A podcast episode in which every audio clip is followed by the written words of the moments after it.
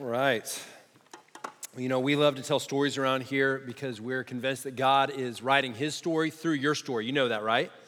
God is writing his story in the world through your story that he's telling. And, you know, we didn't want Arnie to tell a story so much so you could hear about his accident and how he's responding to that. We wanted you to hear Arnie's story because it's the story of someone who, as he said, probably like a lot of us, believed life was about us, that we were kind of at the center of the story. We were looking for some things. We figured we might find our way to get those things. But at the end of the day, what we find is that when we surrender to God and say, Our story is for you, like, I'm here for you. That's what I'm here for. That He begins to work out our stories in such a way that brings joy, hope, satisfaction, uh, and that sense of like, oh, I, have actually like begun to understand what this whole thing is about. So if you see Arnie, shake his hand, give him a hug, tell him thanks for sharing his story. It's not easy to get up here and share your story, right? Uh, and so just, you know, every time we tell one, I'm just so reminded that God is on the move in and through you as a church. And I love that. Uh, we're going to look at Isaiah chapter 40 today. We're continuing our series, and let me pray for us before we do that, and then I'll invite you to open your Bibles and we'll look together at the word. Father, your people have gathered now, um, probably with varying degrees of expectation about what you might do and how you might instruct. But really, at the core of that, Lord, is that we've gathered to have our minds and our hearts lifted to see you, an incomparable God. To have our thinking lifted higher about you, to have our hearts and affections lifted higher in our feelings about you. That's what we've come for. And I just readily acknowledge, Holy Spirit, that's a work you have to do. I cannot, through eloquence or wisdom or prepared speech, say anything that fully captures how amazing you are. And we need a higher view of you. We need you to be bigger in our sights, bigger than our troubles, bigger than the things that we love more than you. They don't compare to you. So, Holy Spirit, I pray now. Empower me to speak truth, but also, Holy Spirit, take your word, plant it in our hearts, and do what only you can do, which is to stir us up and give us a sense that goes beyond words, really, of who you are and how great you are. Father, we thank you. We thank you that you've chosen to reveal yourself, that you are a God who reveals. You are beyond our comprehension, and yet you reveal things about yourself to us. And we want to capture every bit of it. Capture everything you would reveal about yourself. We want to know. And at the same time, also believe and know that you are beyond us. We will never fully understand all that you are in this life, which makes us wait eagerly for you to come back. So we thank you for your word. We thank you for the power that is in that word. It is alive. Now take and have your way with us. We submit ourselves to you. In Jesus' name, amen. If you have a Bible, as I said, you can turn to Isaiah chapter 40. So I have been excited to get to this section of Isaiah. If you've been with us, you've been walking through the first 39 chapters of Isaiah, and we are turning a corner now. Uh, we are getting into what is many consider, and I would certainly consider, one of the greatest sections in all of Scripture. Isaiah chapters 40 through 55 are so deeply rich that you are about, I mean, buckle up because you're about to go for a good ride, all right? So, Isaiah chapters 40 through 55. Now, we've been on this journey through Isaiah, so let me, this is just a good moment for me to kind of uh, catch us up a little bit. And some of you might be joining us for the first time, so hopefully this will be helpful to you. Now, remember, okay, the book of Isaiah, the major theme in the entire book is this Isaiah presumes that our major problem in all of life is that we have too small a view of God. He says, Your God is too small. That is essentially the guiding theme and message of the entire book. He is trying to say, God is bigger than you think He is. He is massive and beyond comparison. He is worthy of all your affection. He's worthy of your greatest thoughts, and He's higher than your highest thoughts. Everything about Him is majestic and good. Isaiah assumes that any problem we have is really derived from that theological problem, that our view of God is too low, right? If I'm greedy, it's because I don't understand that God owns everything and He's generously given me some things. if I'm greedy with my time, my talents, my treasure, if I'm greedy with any of those things, I'm greedy because I don't ultimately have a high enough view of God, right? If I have a thankless heart, if I'm not grateful, the reason is because I don't see that God owes me nothing, that God is completely free and owes no one anything. He is a God who, just by the sheer freedom of his will, chooses to give good things to people does not owe them anything, as if we could call upon God and say, You must do this. No one can ever say of God, You must. Do you know that? If we are thankless in our hearts, it's because our view of God is too low, and etc. right? It goes on and on. If we're this, it's because our view of God is too low. If we're that, it's because our view of God is too low. That's what Isaiah has been trying to drive home through this entire book and will continue to. Now, in the first 39 chapters, remember that our historical context was the nation of Judah, and Isaiah is a prophet to the nation of Judah, and they are under threat from a number of nations around them, primarily the nation of Assyria, who is this great world power.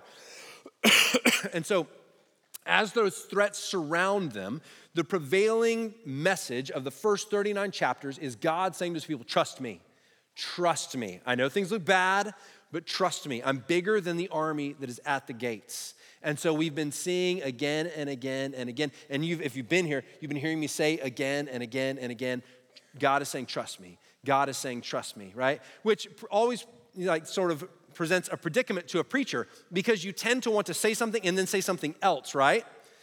And every week I go back to the text, and guess what the text is telling me to tell you? Trust me. Trust me, God is saying. Trust me, right? always reminds me of the old joke I heard when I was really young before I was like was in high school. I wasn't a preacher at all, right? About the about the preacher who preached a message and it was phenomenal. And everyone in the congregation was like, Pastor, that was amazing. This is the best sermon I've ever heard. And he was like, okay, you know, thanks. I'm glad it was meaningful to you, right? It's, that, by the way, is weird. Like, great sermon, we never know how to respond to that, right? Like, yay. You know, it's like, that was the Lord. There's another joke where a pastor says, That was the Lord. And the, and the elderly woman in the congregation goes, It wasn't that good. right, so this pastor, he preaches the message, and, and everyone's like, Oh, it's amazing. Next week, everyone shows up, same message. I mean, word for word, same message. And everybody's like, That was good last week, good again this week, Pastor. Good job, I guess. I don't know why you did it, but it was great, you know, whatever. They come back the third week. It's the same message. And now they're starting to get a little bothered because they're like, come on, let's move on to some other things. They're like, Pastor, it's fine message, but three times in a row, really? And he says, when you start living it, I'll stop preaching it. right? And that's true for me, right? God, when he repeats something, why does he repeat it? Because he knows we need to hear it. So, chapters 1 through 39, he kept telling us again and again, trust me, trust me, trust me, right? And so, my job was to get up here every week and say, what? Trust God, trust God, trust God because we forget, right? And I'm like, Lord, can we move on? He's like, no, they forgot this week again.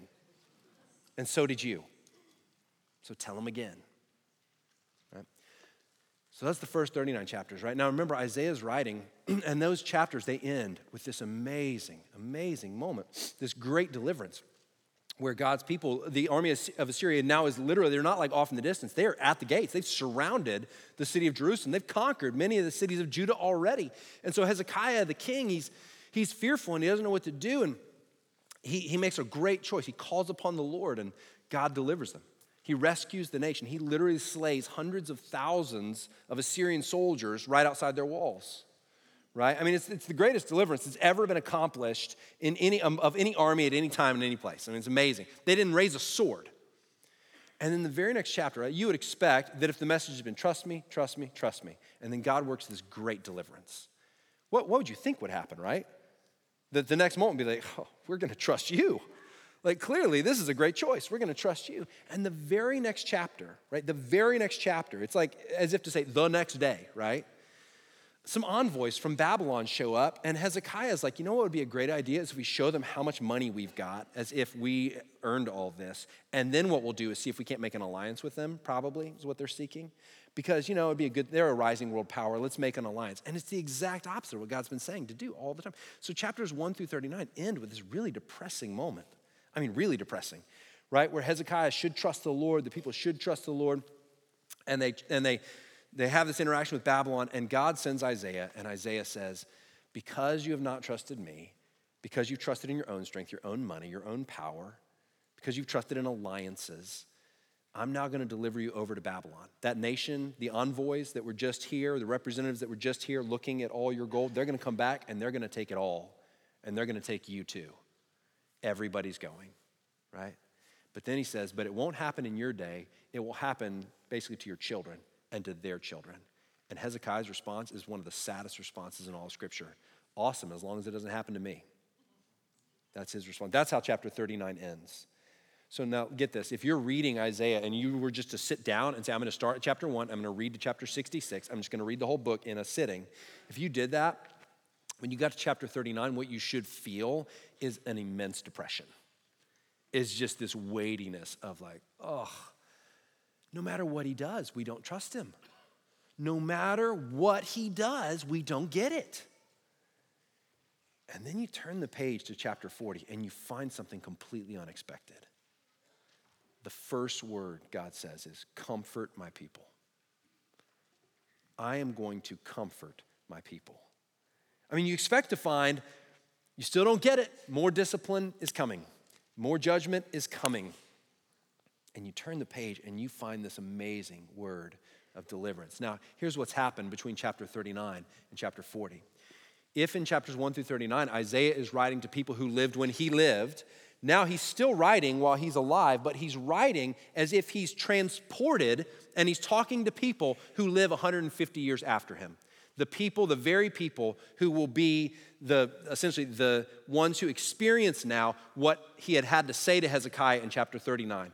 All your ancestors will be deported to the nation of Babylon, and they will live in exile. They will live as slaves. That's what's going to happen. Now that has happened, Isaiah is writing as if that has happened, and he's going to speak specific prophetic words. He's going to name specific kings who are going to come and do things. He's going to name them by name 150 years before they even exist. He's going to say, This is what will happen, this is who will do it, this is how it will, ha- this is how it will be done. That's what's going to happen in chapters 40 through 55. That's essentially, now, if before, right? In chapters 1 through 39, the primary theme was God says, I'm going to discipline and judge my people uh, so that they might be shaped into my image. But ultimately, my ultimate purpose is the triumph of my mercy, right? And those moments of the triumph of his mercy in chapters 1 through 39, they were like little embers of hope. They were like little hot embers of hope. They, it wasn't a raging fire. It was just these moments that we'd find throughout the chapters where he would say, It's coming, mercy is my purpose. But right now, you're under my hand of discipline and judgment. I'm purifying you, and I know how to do that. If that was the case, now we turn to chapter 40 through 55, and those embers of hope about his redemptive work and his mercy are now going to become a raging fire. And they are going to fill the fireplace and warm the house. We are going to be invited now in chapters 40 through 55 to come in out of the cold and warm ourselves at the fire of God's incomparable majesty and his outpouring of mercy and grace and redemption. Now, does that sound good? A little better? So that's what chapter 40 through 55 are going to be about. Now, what's interesting is, again, we're transported 150 years into the future here, and Isaiah is talking. And chapters 40 through 48, the first eight chapters of this section, are essentially going to be like a trial. Because what's going to happen is God's people who are living in exile are going to say to God, you have forgotten us. That's the accusation they're going to make. They're going to put God on trial. They're going to say, You've forgotten us. Either, either, and we've all done this, right? Either you can't do anything, maybe the gods of Babylon are stronger than you are, or you don't want to do anything. Either you can't or you won't. Anybody ever been there with the Lord? Why am I under, like, right? Before, if it was hard to trust God when the enemy was at the gates, how do you trust him when the enemy has conquered you and taken you off to be a slave?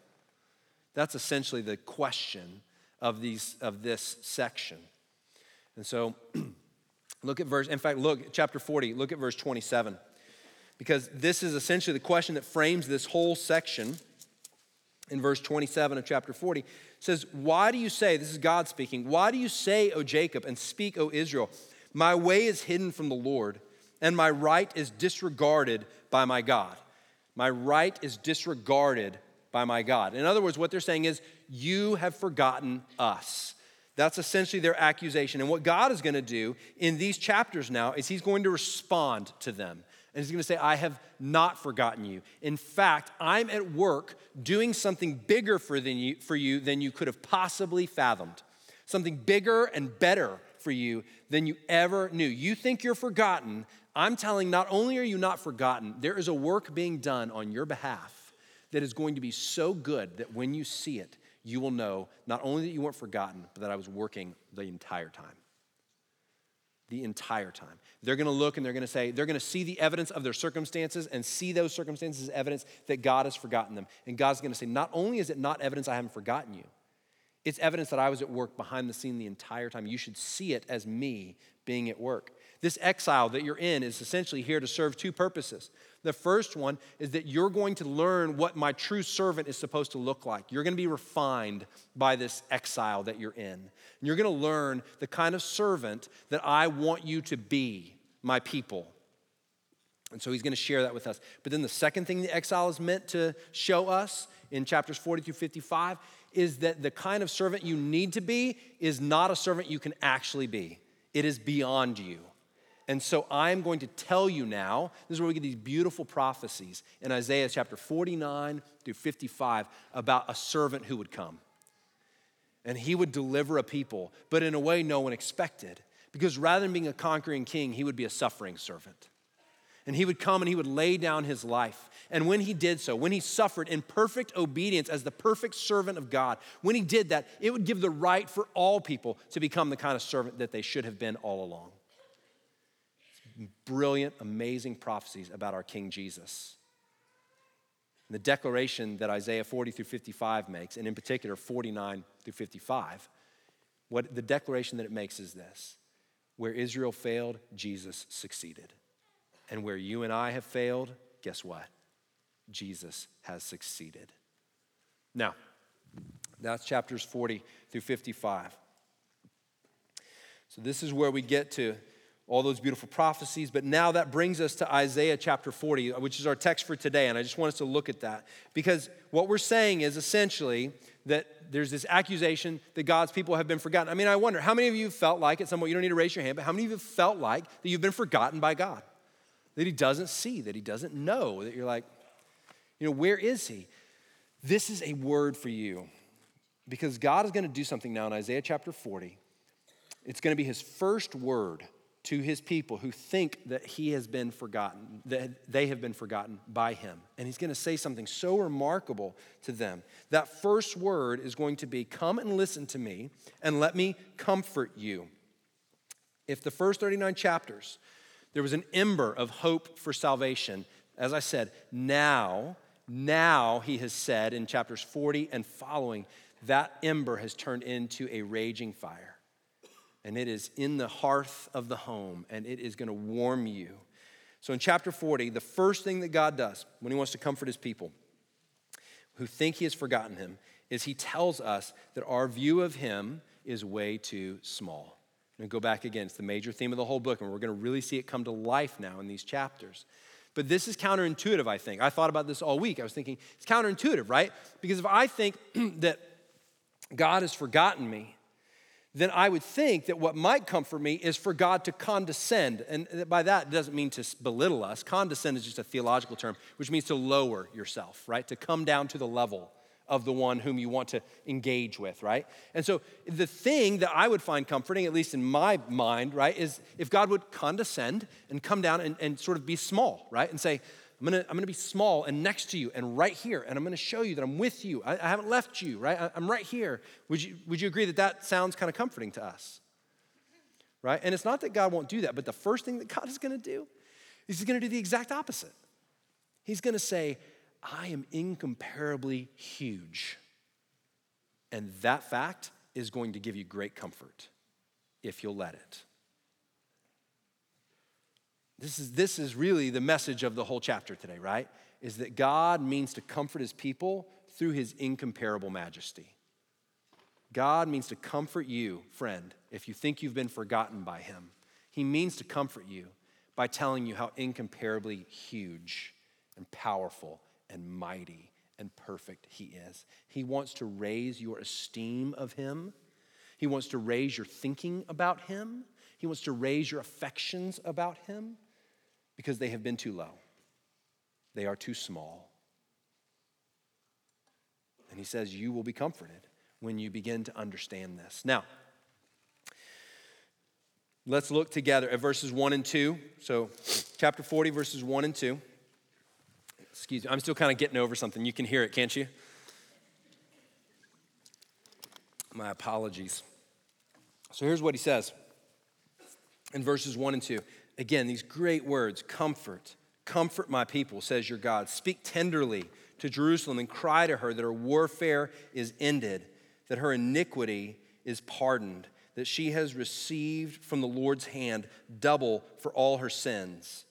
And now just go down to verse 11. Okay, so that's verses 1 and 2, but go down to verse 11 because he's going to kind of complete this section with this thought. He, God, will tend his flock like a shepherd. He will gather the lambs in his arms, he will carry them in his bosom, and gently lead those that are with young. Okay, so there, what he's saying in verses one and two, you see the closeness. You see the shepherd metaphor that he says, Oh, I'm gonna, I'm gonna pick you up like you're a baby lamb, and I'm gonna hold you close to my chest. I'm gonna make sure you're safe. I'm gonna make sure you're good. And he gives us this beautiful imagery to say, I, am gonna comfort you. I want to comfort you. But he's gonna tell us something else. Now, follow what he says in verses three through five, because he's gonna tell us something about how he's really, like the, the, the real depth of the comfort he wants to bring us. So he says this in verse 3 A voice cries in the wilderness, Prepare the way of the Lord, make straight in the desert a highway for our God. Every valley shall be lifted up, and every mountain and hill be made low. The uneven ground shall become level, and the rough places a plain. And the glory of the Lord shall be revealed, and all flesh shall see it together for the mouth of the Lord has spoken. Now, key in on verse 5 there, because it's really the key to this whole section. What he's saying is look, I'm telling you in verse 1, comfort. Isaiah, comfort my people. Speak a word of tenderness and comfort to them. In fact, give them the metaphor of the shepherd holding the little lamb. Like, this is what I want you to do. But he's going to say, How will I comfort them? What will be the content of their comfort? And he says it in verse 5. If verse 1 is the command, speak a word of comfort, then verse 5 is the declaration of how that comfort will come. It will come when the glory of the Lord is revealed. Now, if you've been around the Bible a little bit, one of the things that, that should stand out to you as I say that is that the glory of the Lord has never been a comfort throughout the history of the Bible. When you read about the glory of the Lord, it's when the glory of the Lord manifests itself or when God shows up in a place and reveals his glory, do people tend to go, wow, that was really comforting? they tend to fall on their face because they're afraid they're going to die.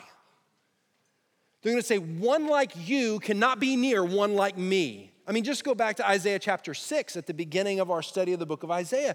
Isaiah has a revelation of God's glory, and he says, Woe is me, for I'm a man of unclean lips, and I live among a people of unclean lips, and mine eyes have seen the glory of the Lord. I am going to die. God sends an angel with a pair of tongs, with a coal, and touches it to his lips and says, Here, you've been purified by fire. The glory of the Lord is scary, it's frightening. And yet, here he's telling us that it's the glory of the Lord that will ultimately be our comfort. It's his greatness, his grandness, his otherness, his power. That's what's going to bring us comfort. How? We'll get to that. All right, but first, we need to do a little investigating of what that glory looks like. I mean, we just need to spend some time pondering it. And then I want to return to these verses and I want to show you how the glory of the Lord is no longer a thing to cause us to be frightened so that we, that we might die, but now it becomes a thing that causes us to be comforted when we think we're forgotten. Because that's a big, do you see what a big shift that is? Church, do you see what a big shift that is? All right, three of you see it. That's awesome. We'll keep going. All right. Just remember this. You may try to warm yourself at the fire of other things, but they're all false fires, okay? They, are, they have no heat to warm you, right? They're like the fireplace on your TV when you click it on and go like, hey, look at that. It makes the room look real pretty, right? There's no heat. you can only warm yourself at the fire of God's incomparable majesty. That's where the heat is, that's where the warmth is. All right, so look at what he says now.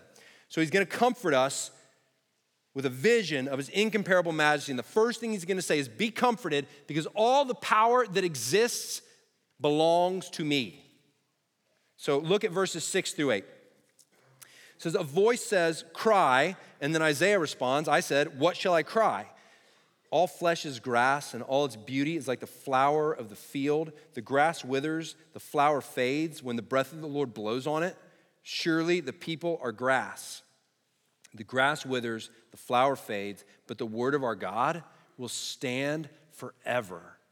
All right, now, at other places, like when you see the, this idea of the grass and the flower and it withering and God blowing on it, it's a, it's a word of judgment, right? But here it's not meant to be a word of judgment. It's just meant to be a word of reality that we are very temporary and God is eternal. That He's saying, I am so powerful, I'm so powerful that not only am, am I infinite while you're temporary and finite. Not only is that the case, but when I speak, whatever I speak becomes an eternal decree.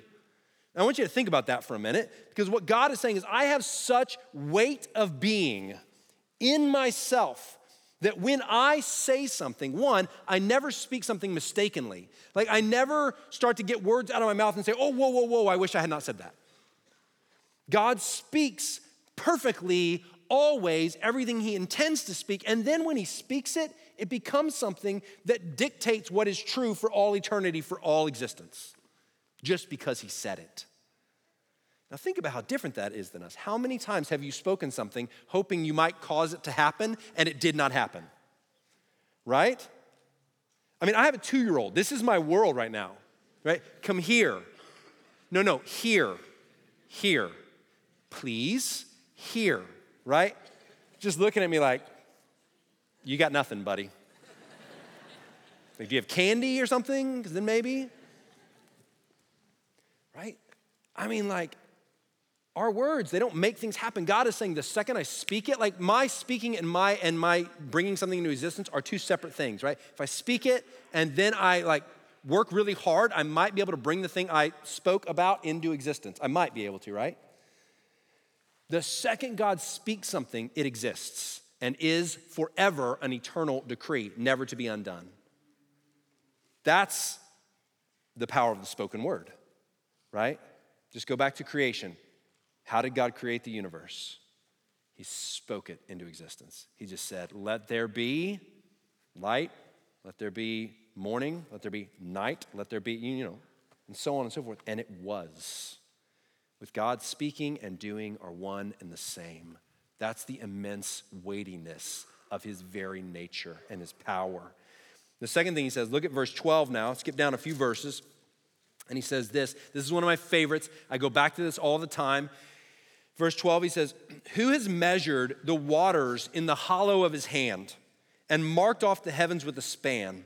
enclosed the dust of the earth in a measure, and weighed the mountains in scales and the hills in a balance. Who has measured the Spirit of the Lord? So, if before in verse 6 he was telling us like i have immense weight of being now he's saying i am just immense. I am i am huge. Beyond i am beyond your comprehension. However great a thought you think you have thought about me it's lower than what i actually am. He is immense now he says, I hold, and he gives us an image, right? He, again, this is him condescending because it's not as if he holds this much water and not a drop more, okay? So even this is below what he actually is. But he gives us words to help us understand and an image, and he says, I hold all the waters in all the earth in the hollow of my hand. All right, so I did a little research. You wanna know how much water's on the earth? This much. 326 million trillion gallons of water on the earth. That's 326 with 18 zeros after it. That is all the water in every, I don't know how they figured this out. All the water in every river and every stream and every ocean, all of it. And God declares that 326 million trillion gallons of water can be held in the hollow of his hand. Now, how foolish are we When we think, you know, that thing that needs to happen in my life, I'm gonna try and do that by my own power. Because my hand can surely hold a lot, right? So, I, just to illustrate this, right? Just to illustrate this, I brought this along. By the way, I was gonna do a milk jug, and my wife said, no, no, honey. Presentation matters. so, this is a gallon of water. This is one gallon. God says He holds 326 million trillion of these in His hand. Now, let's just, just for the sake of, because it's fun, let's just see. Some of you are like, I've got bigger hands than Trent, but it doesn't really matter. So there we go. Hold on. I brought my measuring spoon. Yeah, a tablespoon. I'm good. I mean, a whole tablespoon, right? It's fantastic. God is declaring. Now my hand's wet. I don't know what to do with that. Didn't think that through. Didn't bring a towel. God is declaring. I mean, just the, ne- the next time you think to yourself, I'm pretty strong. I can make things happen. You know, should I rely on God and seek Him and ask Him? Or should I just accomplish it myself? Just look at your hand.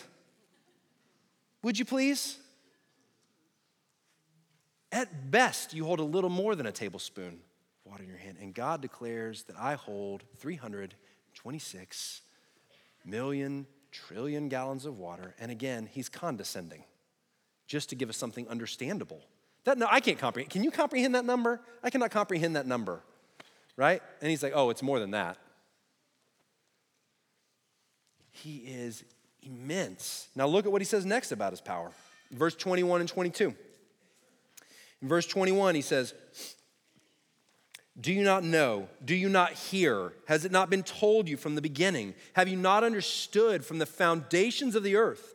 It is he who sits above the circle of the earth, and its inhabitants are like grasshoppers, who stretches out the heavens like a curtain and spreads them like a tent to dwell in.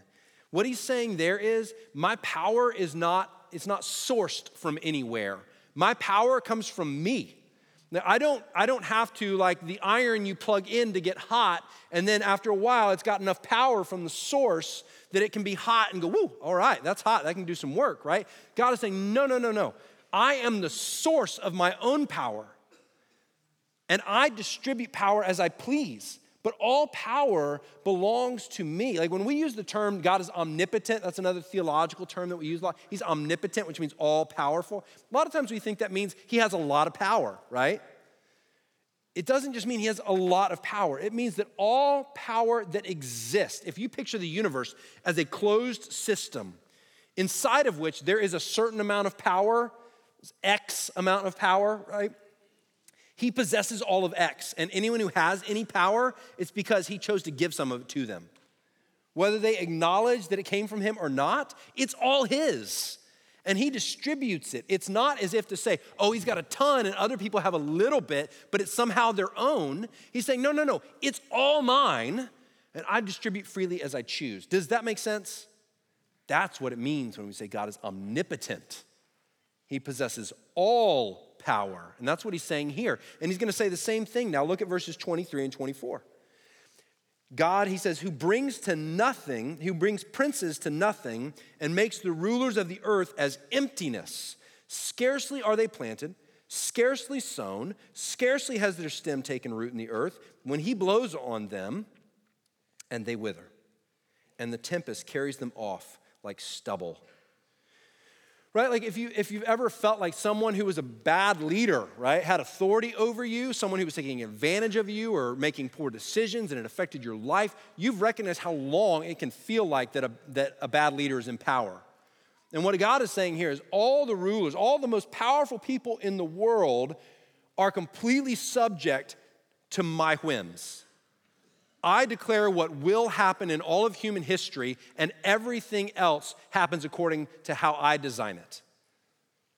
I make everything, I determine the course of this whole story. And these rulers may think that they're telling their own story, but I promise you, they're telling mine. They are as subject to me as the dirt is to the wind. The dust never says to the wind, You're gonna blow, but I'm gonna stay right here, right? The wind blows and the dust moves. And God declares that's how He is with the greatest, strongest, most powerful rulers in all the world, with all the political leverage and all the money and all the power and all the armies at their disposal. God says, They are no more than dust to my wind. Scarcely are they planted, scarcely do they take root. I blow, and they are done. So, as if God's power is not enough to cause us to see his incomparable majesty, now he's going to tell us less about his knowledge, but he's going to tell us a few things about his knowledge, which are remarkable. So, look at verses 13 and 14. He says, Who has measured the Spirit of the Lord? Or what man shows him his counsel? Whom did he consult, and who made him understand? Who taught him the path of justice? And taught him knowledge and showed him the way of understanding. So essentially, he's saying now, if he said, Be comforted, because all power that exists is my power, the next thing he's to say is, Be comforted, because there's nothing I do not know and nothing I do not see. Nothing escapes my attention. So the first thing in verse 13 that we see is he's saying, I don't, I don't ever ask advice from anyone. God never learns anything, right? Think about you're learning something now and you're going to learn something again when you walk out of here, and you're going to be learning all day, every day. You're acquiring new knowledge, right?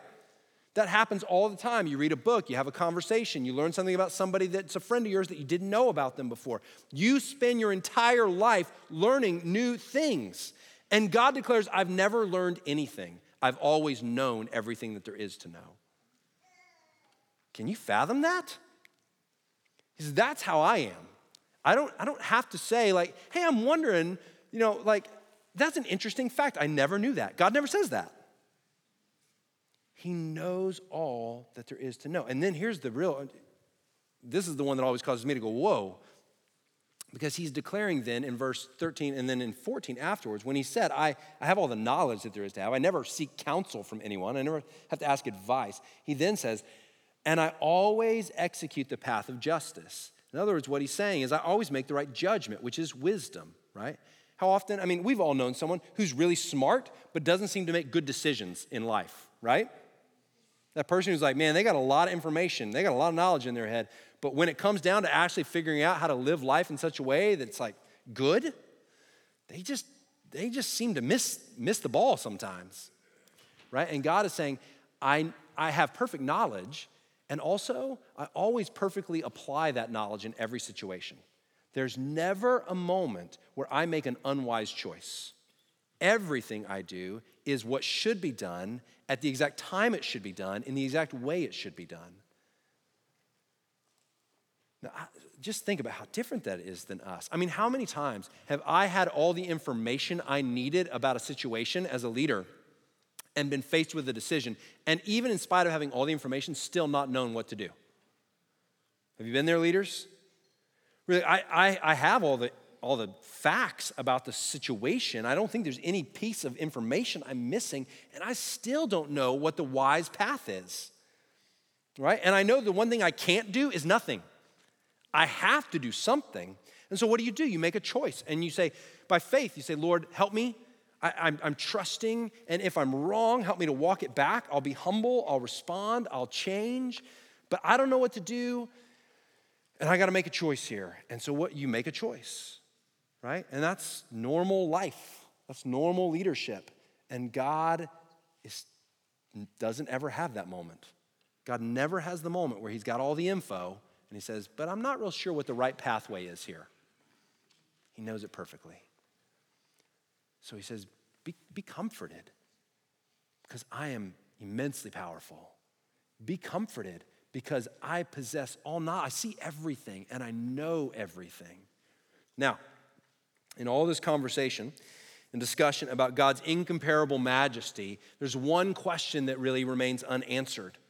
And it's how exactly does this comfort us when we think we're forgotten by God, right? So, for instance, you can say, well, Trent, God is you know, incomparably majestic.